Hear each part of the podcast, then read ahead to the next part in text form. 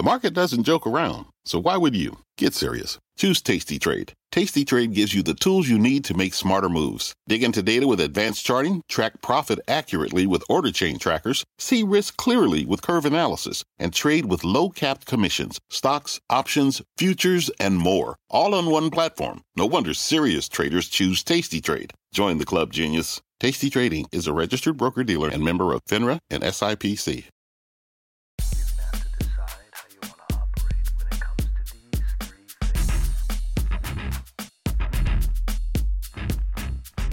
I thought somebody was pranking me first and said like, "Hey, my dad showed up as a new subscriber yesterday." So you're at the point where you're still watching every new subscriber. Oh yeah, you, you dig in on everyone of like, okay, how'd they find out? Where do they live? Who is this person? Are they a friend? And I thought somebody was playing a prank on me, and it was genuine. He stumbled across this and thought it was cool and bought it. And right there was the moment I said, "This is, there's something going on here." That is Matt Meeker. Boutique treats and toys for dogs did turn out to be big. Bark, the company Meeker co founded, seller of the subscription BarkBox, expects to do a quarter billion dollars in sales in 2018. Americans spend about $70 billion a year on their pets, and that's part of the reason why General Mills just announced that it plans to pay $8 billion for dog and cat food maker Blue Buffalo. And it's part of the reason why I went to see Matt Meeker at Bark's headquarters in New York City's Chinatown and learn how he saw this pet pampering megatrend coming six years ago. I'm Jon Fortt from CNBC, and you're listening to the Fortt Knox podcast, Rich Ideas and Powerful People. I do this weekly, bringing you the highest achievers. We're going to learn how the very best climb to the top and pull out lessons along the way. If that sounds good to you, make this a habit. Apple's podcast app is the most popular way to do that, but there are all kinds of ways. Mainly, I want you to subscribe, and the internet can do the work for you. When you're pursuing a big idea, it's important to keep refining it and keep questioning your assumptions. That's one of the things I took away from Matt's story. Here's Matt Meeker. Uh, we're surprised too, or I was very surprised. So, what we thought we would initially make was um, for me, for my dog Hugo, who is a Great Dane. He's very large in a city that doesn't have a lot of large dogs, and so they're not very well served or catered to. And I love this guy, and I wanted to make him very happy. And um, was looking for that outlet of how do I make him happy? Where do I find these products coming up empty? So invented the concept of BarkBox to help discover those things, um, help with the convenience of their coming to my door once a month. And really, we thought initially this is just, it's fine. It's for a very small group of people, 100 people subscribe to this. this a subscription box of treats and yep. toys Yep. Yeah? Yep. That was pretty much the idea. That was the idea. Was there another subscription box that was doing something else that you sort of looked to and said, ah, we should have one of those for dogs? Sure. Um, the, the initial, I think the first one that, that was out there in a big way was Birchbox mm-hmm. here in the city, and we're friendly with the founders there. And uh, that was inspirational. I also wanted to learn more about how commerce business worked. So I was very happy. I, I was in venture capital, happy with my job. Uh, didn't anticipate this at all, but as you mentioned, what we stumbled into was on uh, a huge market of crazy dog people, much bigger. I thought I was the only one. Um, turns out not. 10 years before you and the team founded Bark, you founded Meetup. Uh, Co-founded. Yep, that's right. 10 years. Um, wow. Yeah. uh, so, did one help you with the other? I mean, one is all about connecting groups of people with similar interests. I imagine you probably had a bunch of connections, both kind of offline and online, email addresses, lists maybe. Were you able to leverage any of that to oh. get Bark off the ground? No, none of that. Really? Uh, no, no. Entirely different products and experiences and businesses. Um, there's a common thread that they're both subscription based. Uh-huh uh, which helped a lot. That's, I guess, how my mind is geared. but you didn't have like a crazy dog person meet up and hand out? The, they, uh, those are there. um, but we, Meetup is very, uh, in a good way, very strict about that the groups belong to the groups. Mm. And so this isn't about there's a group and when we have the opportunity to sell you something or advance our own interests, it's it's about supporting the groups doing their own thing. So I've gone to plenty of dog meetups over the years, um, including my giant breed meetup in Brooklyn. But no, no, that didn't that didn't kick us off at all. At what point did you know that Bark had the potential to be a really big business? I know the exact moment. Uh, so I didn't leave my job for about six months after the company started, after we started shipping boxes and getting into it. We So were- when was that? When was the beginning? the first box was shipped in December of 2011. Okay. There were 49 shipped that month. We packed them by hand in our little conference room. Um, and How much it- did you charge? You remember? $25 a month. Okay. I remember because I was the first customer and I'm still a customer, and that's what I'm charged every month. Um, but it wasn't until that April, so my, my dad is a Luddite. Um, to give you an example of that, that was in, like I said, 2012. December of 2011, he made his first purchase on Amazon, which was a book because I was standing over his shoulder walking him through it.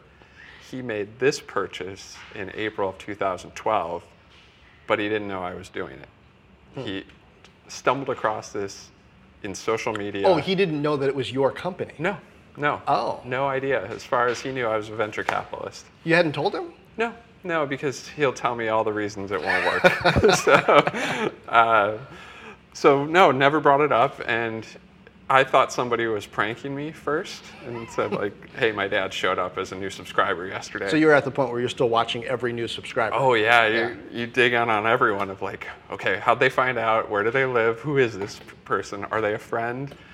And I thought somebody was playing a prank on me, and it was genuine. He stumbled across this and thought it was cool and bought it. And right there was the moment I said, "This is, there's something going on here. This is hmm. crazy that."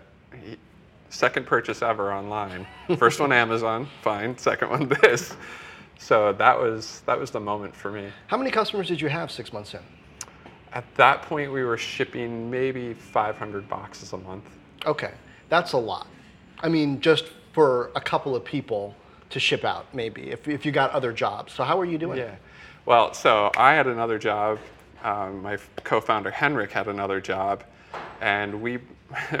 so he and I got started a little bit with the idea and um, started to go around tell people about it. They would say, "That's great. Let me know when it's live." We started to plug a square into our phone and say, "It's live. Swipe your card," and we piled up 50 people that way. And then we had this moment of saying, oh no, they expect us to send something to them. What do we do? uh, and so we found Carly and we said, we've got this concept.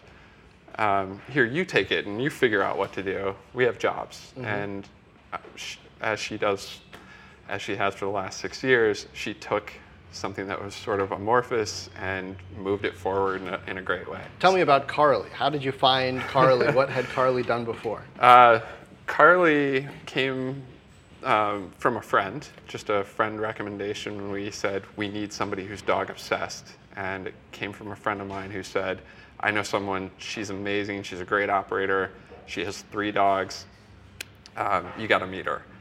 And Carly at the time was the 13th employee ever at Uber and starting the New York City Uber operation. So it was running around activating taxi bases and working with drivers and Yeah. doing all that. And she just said, I don't want to be a taxi dispatcher, I want to do something else. And we brought her in. Wow. So Yeah. yeah, that that's quite a a couple of risks she took. Yeah. Working for Uber in the first place and then leaving Uber Yeah. for this. And, I think uh, last I heard, she's still the only one in the first 13 who ever, well, I guess Travis left now, but still on the board and all that. But yeah, Wow. So what did she do? for us, Yeah. when she came everything. everything. Uh, really everything. She started to find the products. She found the, the shipping methods. Like find them where? What, what does that involve? Are you like yeah, she, New York's got a little bit of everything, but are you It was, where are you sourcing this stuff? Because you got to get it here, I guess, to ship it out. Yeah, it was a lot of online research and then hopping on a plane and going to shows. So pet product shows, walking around, meeting people, telling them the crazy idea of what we're doing and why they should work with us and sell us 50 units of something. Uh, and she's great like that. She can um, really connect with people quickly. 50 units as opposed to 500? Uh, initially 50. Yeah. Right. Yeah, and she kept at it. So And the, the risk that they were, ta- they're used to selling to, you know, PetSmart or something where, where people are Yeah, taking uh, hundreds or, or thousands of units and you're getting started, so you want fewer. You're trying to manage your inventory. Yeah, and most of the the um, suppliers that we were working with in the early days, and mostly throughout, wouldn't work with PetSmart or Petco. Not not because they wouldn't, but PetSmart, Petco, bigger chains had their their group of a very limited group of suppliers they worked with. That's it. And what we discovered was an industry of tens of thousands of independent people trying to create products and get them out in the world somehow, get them in front of people.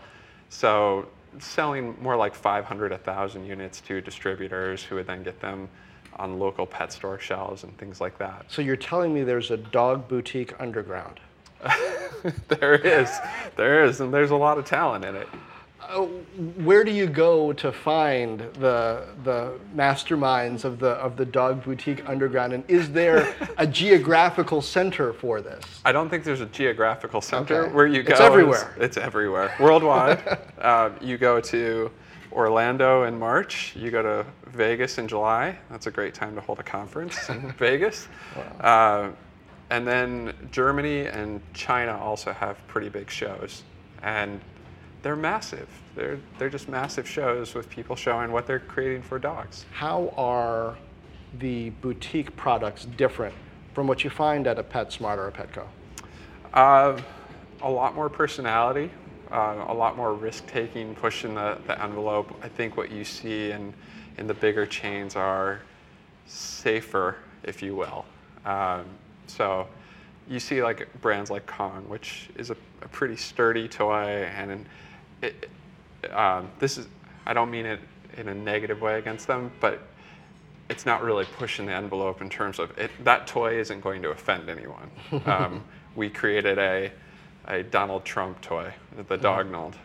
That could offend large groups of people. Right, So- yeah, about 30 something percent. right. One, well, we're, Depending we're- on what the approval rating is doing, I guess. yeah. well, we're neutral on it. You know, you, you can either have the toy because you're a big supporter, or you can have it so your dog can destroy it. So it's not part of the destroyer line. No, no. th- Tell me about the. Maybe I'm saying the name of it wrong. The destroyer line that you have. It's basically Mm-hmm. chew toys for dogs, right? That are meant to be literally ripped apart and Yes. the stuffing come out. Yes, yes. So the dog, uh, this is a hard one uh, for people to, to really connect to, but the dog is our customer. So when we're thinking about building products and product lines, we're skipping over the person with the credit card and saying, we've got to make that dog happy. Um, in the same way, I think Disney is built for children. Says, yeah, the parents have the credit card, but that's the smile we want. So we uh, we celebrate that dogs love to destroy something. They like to get a hold of the, the, something and make it squeak and pull it apart and rip it and have the stuffing all over. That's fun for them. So we created a whole line, the uh, Destroyers Club line, for them to uh, to do that. How do you focus group a dog though? I mean, with kids, you know, there's there's kids shows. You put on a commercial. Mom, Dad, I want that thing. Dogs. I mean, some dogs do watch TV, and you can tell some of the things they like, but they have trouble communicating Yep. sometimes. Yep. So how do you serve the dog customer? There's one now. part of it is um, through our own research, through knowing our own dogs and knowing what they like and just paying attention to that. So there's there's a big part of empathy in that. Then there's more of a science side of this where we've sent out now over 60 million products over the course of six years. And when we do, we send out surveys, we get lots of feedback. Um, and then we break that down. So we break it down into um, different squeakers that we use in different toys. We- How do you send out surveys? uh, just email. Just email. Yep. Okay. Yep, and we get a pretty solid response rate to those. And uh, we break it down. So we we'll say one to five, did your dog like this toy? But inside of that is they loved it and it had this squeaker and that squeaker scored really high across multiple toys. So that's a popular one with this type of dog or this grouping of dogs.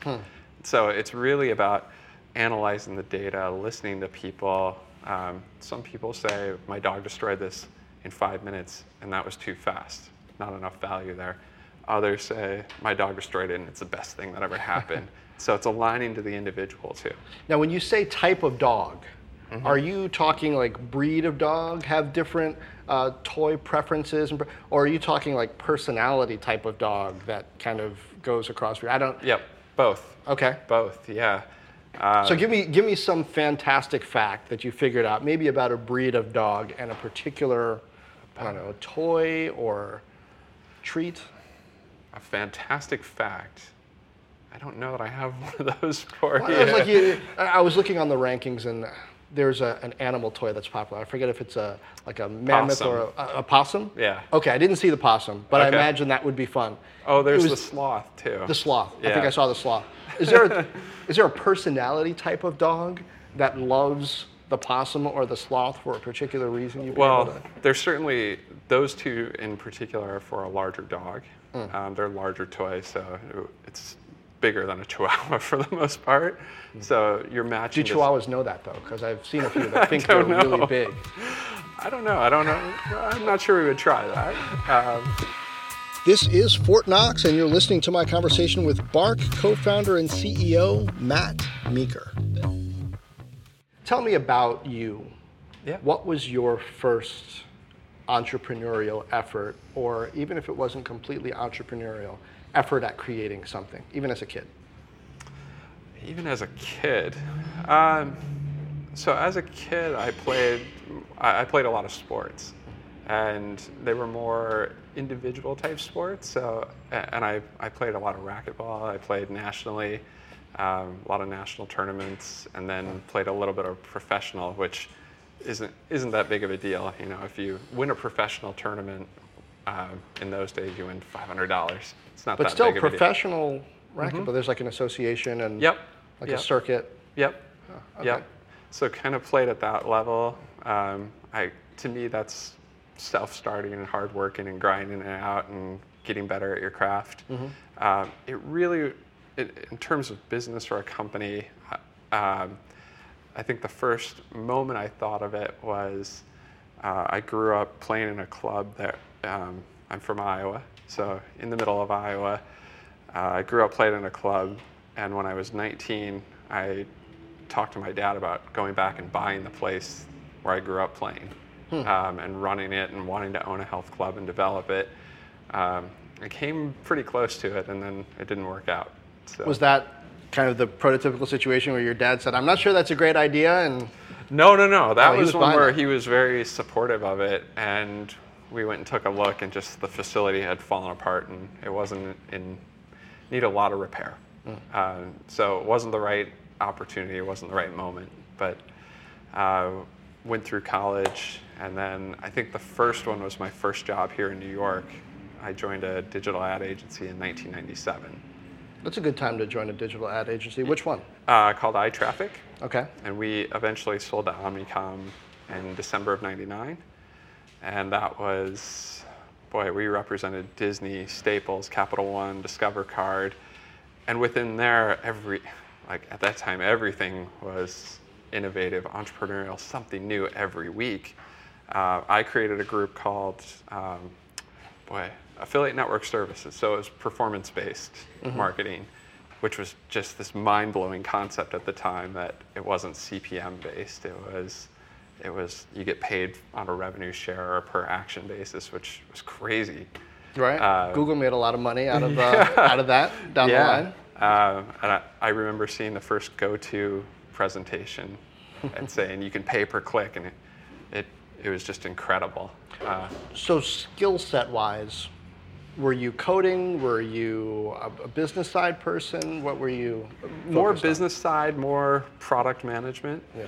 Uh, so really about how will people interact with the product you create, and then how do you create the the business model that supports it.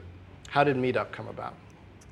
Meetup came about um, following 9/11.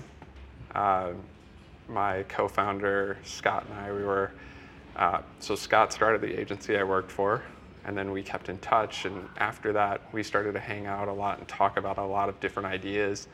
Meetup was the one we kept coming back to because we were so affected by what was happening in the city that following that people were really genuinely concerned about each other. They'd walk down the street, like we're sitting here on Canal Street, and people are walking by, and you would look at someone and say, "How are you doing?" to a complete stranger, and they'd say, "I'm good. How are you?" and it was authentic. It wasn't in passing. It was people you didn't know, and that went on for quite a while. And it, we really felt it like, if you can get this feeling across the world every day, if you can somehow um, systematically make that happen, there's power in that. Now, being from Iowa, you had probably seen this type of human interaction before. But some of us who grew up around New York would find that, mm, I don't know, a breach of protocol, Yes. against the rules. Yes, Did that strike you at the time that this was a moment where something fundamental was shifting, maybe Oh, yeah. about even urban life?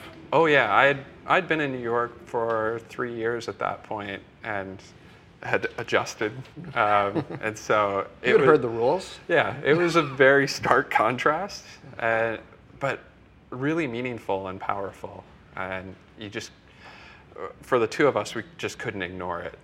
Why were you the two who were coming up with this idea? I mean, I think you said that he had started the digital ad agency. Yeah.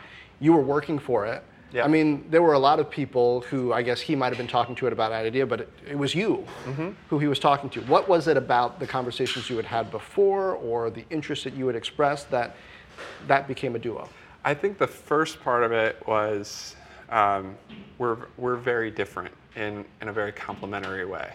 And so, uh, uh, but also with a, a good, healthy respect of I know what I'm good at and what I'm really missing, and that person has it. So you, you really want to put those things together, and when the respect is there, then, it, then you get excited about, I got to work with him.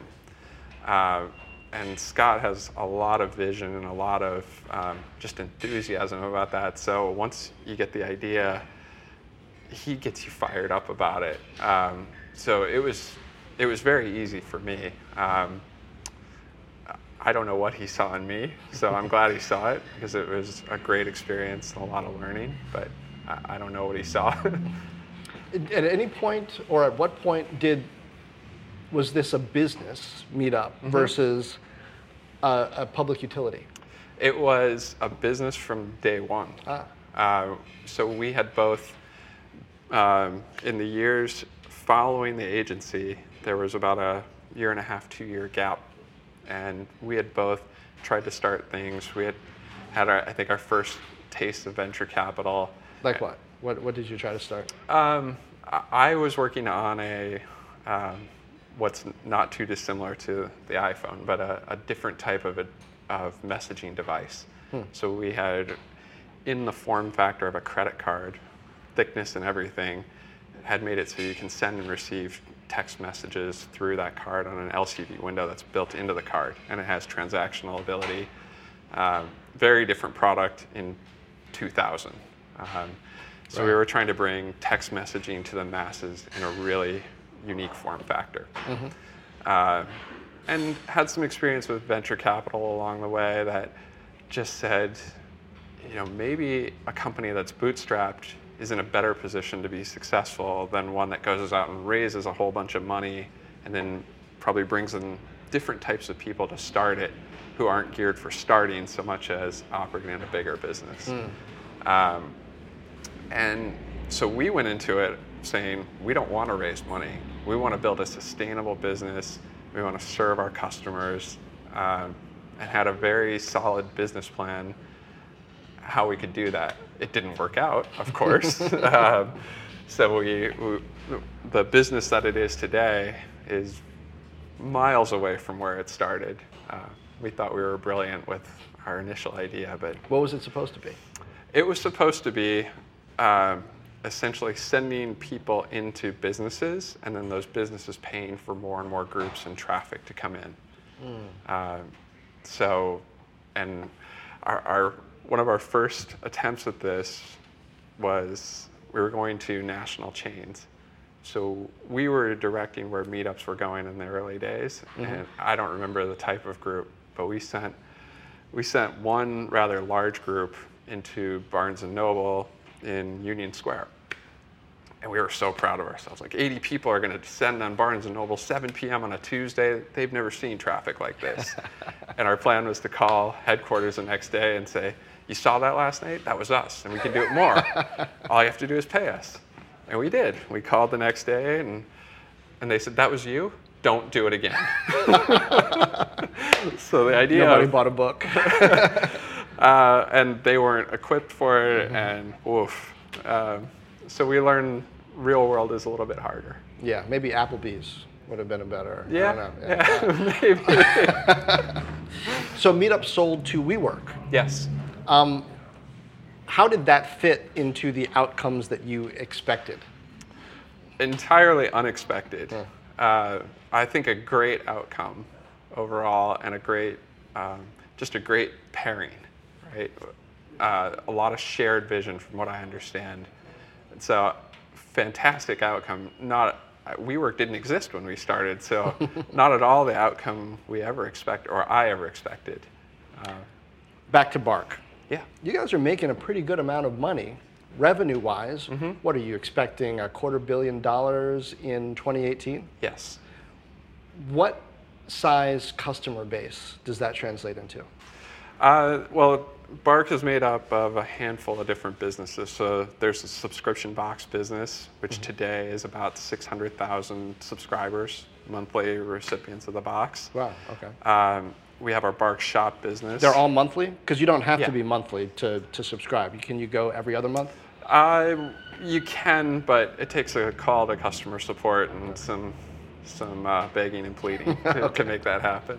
So uh, we have our Bark Shop business and then Target. So in Target last year, well over a million transactions of our products, and that was just in the last four months of the year. Um, we, we shipped over 5.4 million Bark boxes, and we had about 200,000 orders on our Bark shop.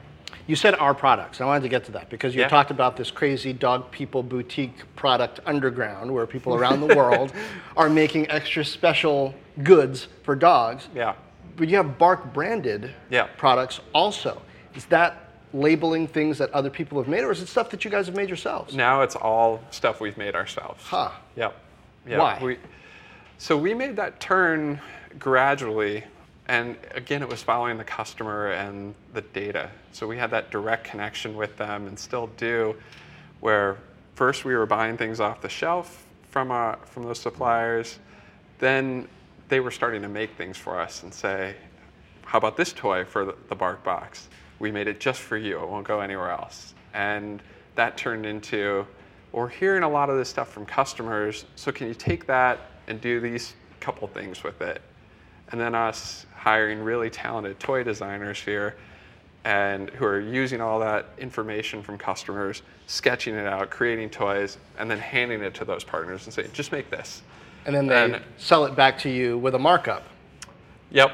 and now we said, "D- d- d- don't worry, we'll just we'll just make it. Right. Yeah. Because you were doing R&D for them and then paying not only for the R&D but then paying Yeah. the margin for them to make it and after a while it was like, "Oh, wait a minute." Yeah.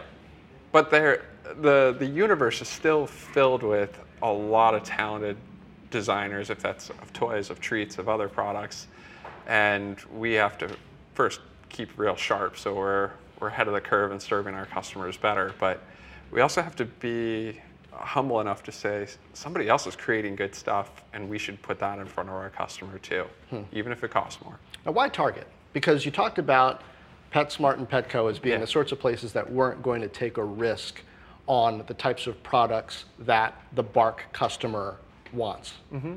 So why is Target different? Uh, they they approached us and they said, first, we're making a big push into the pet aisle and um, making that a real focus of our of our future. And second, we need to work with brands who have a direct cu- customer relationship and know how to speak to this customer. So uh, we had we actually had initial discussions with them a year before we did it, and we didn't feel we were prepared to serve them well. So we pulled back, came back to it, and we found a real openness and a real partnership spirit from them of wanting to push that envelope and try things, and, uh, and they've been a very good partner. So you've been pretty open about the fact that you're going to be ready to go public as a company in the middle of 2018. Yep. Um, not that you'll do it, but you'll be ready. Right. Uh, you've also been open with the idea that maybe an IPO won't happen. Maybe you'll find a partner or an acquirer who might come along. Yep. That's sort of different for a tech company or a retail company with a, a technology background to be that explicit about possible outcomes. Why? Well, those are the outcomes. Um, yeah, but usually in Silicon Valley, they sort of like, oh no, we're going to go all the way and change the world for dogs and be the biggest. Well, we're, that's that's the aim. That, that's the aim is to build, first of all, a really solid business that do, this isn't about five, six, seven years. This is about, um, you know, the brands we talk about. You're talking dog ears or human ears? Sorry. Either one, either one.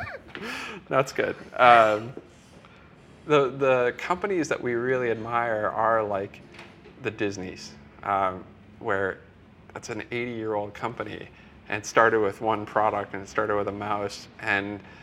I, I often tell the team as we're thinking about new businesses or new ways we can serve the customer, just remember from day one of Disney to Disneyland opening was 32 years.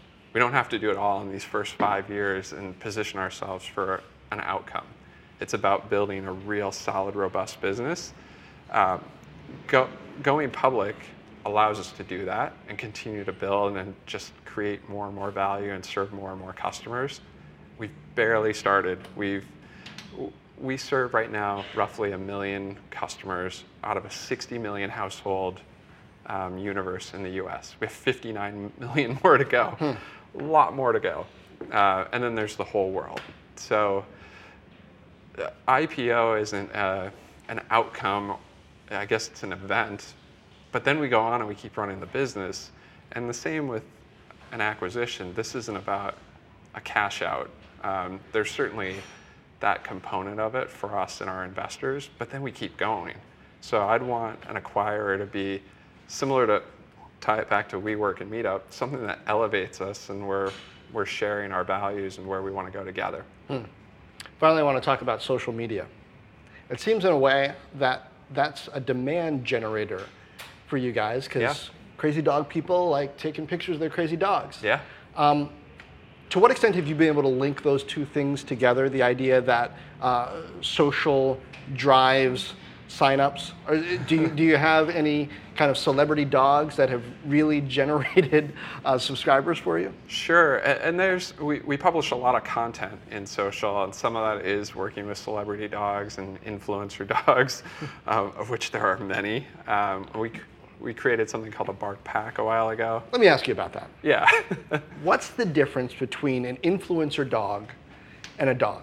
Like, is it is it just having a, a dog parent? I think I'm being correct Yeah. in dog parlance That's there. right. Who's a good photographer or who has a sense of humor? Is there something inherently about the dog? I, I wonder. sometimes it's the dog. Um, there's a there's a rather famous influencer dog called Tuna. Tuna melts my heart. I- can't tell you how many millions of followers Tuna has now, but it's a big deal. And some of that is uh, Tuna has a very unique overbite and a look that just makes people smile. So there's some of that. Tuna has both components of this. I think the other side of it is uh, I, I'd call it the stage mom side. So you have to have somebody who's committed to posting those photos and taking them and, and doing all the things that build an audience and engagement around social. Tuna's got both. Tuna has a manager. Uh, so, Tuna's got all the tools. yeah, yeah. How, how, how do the tunas of the world drive bark business? Um, just by mentioning us or being close to us or um, putting more people into our universe. So is this like a Nike Le- LeBron sort of thing where you will pursue I guess. celebrity dogs and be like, okay, let's work something out here. Is there a particular treat that you like or a particular toy? We'll we'll comp that for you. We'll name it after you. I don't know. Uh, we haven't done that. That's that's interesting. I've never thought of the Nike LeBron thing either. Uh, Air tuna. but but a little bit of that, and in our earlier days of building our social following, there was a lot of support in that. Uh, I'll call it a, a community of people who are building their influence and their dogs' reach, and us building ours. And so we're all sharing each other's stuff, and that's just exposing our various audiences to everyone else's. So you saw rapid growth in that. New York hasn't had a lot of um, big, successful IPO exits in the tech era. Mm-hmm. Does that matter to you? Does it matter how? That it hasn't happened? That it hasn't happened. uh, Is it something that would it make it sweet if you were to go that route as, as opposed to uh, the M&A route? Be, because New York just, you know, Tumblr had a lot of potential, Sure. but sold to Yahoo. There have been a number of things like that. Yeah. I, no, I don't think it matters to me at all. It's it's about building the best company and and it following the right course for for what's right for it. So if that's an IPO and that's I think either outcome has a positive effect on the overall New York City tech ecosystem. Uh, overall, we need we don't need billion dollar outcomes. We need tens and hundred billion dollar outcomes. We're still missing our our Twitter, our Facebook, our Google, our YouTube, our you know we're we're missing that one. Um, so uh, I think we're a few years off from that, and it's not uh, zero to three years and then we're public. Very few of them are, but uh, that's the one we're missing. So. No, I don't. I don't have a point to prove. No. Yeah, uh, I, I guess there's more to success than proving a point. Hey, I appreciate you sitting down. This has been great. Yeah. Thank you. Matt told me that Bark is pondering an international strategy, but the logistics are tough. General Mills announced that deal to buy Blue Buffalo three days after this interview. Fair to say, that's exciting news for Bark. I'm Jon Fortt from CNBC. This has been the Fortt Knox Podcast Rich Ideas and Powerful People. Subscribe on Apple's podcast app or wherever fine podcasts are distributed. Check out the reviews on iTunes. Leave me a note. Also, subscribe to the Fortt Knox channel on YouTube. That's F-O-R-T-T-K-N-O-X dot com slash YouTube. Follow me, Jon Fortt, on Facebook and Twitter. And uh, on YouTube, you'll see video from some of these interviews, and you can say hi to me live, usually Wednesdays at 2 p.m. Eastern. There, I tackle some of the most interesting business and economic issues with a little help from my friends at CNBC and from you. And this past week, I talked the pet economy with Aaron Easterly, CEO of Rover.com, Bill McFadden, Bold Oaks kennel owner and expert dog handler who just won Best in Show at the 2018 Westminster Kennel Club with a Bichon Frise named Flynn.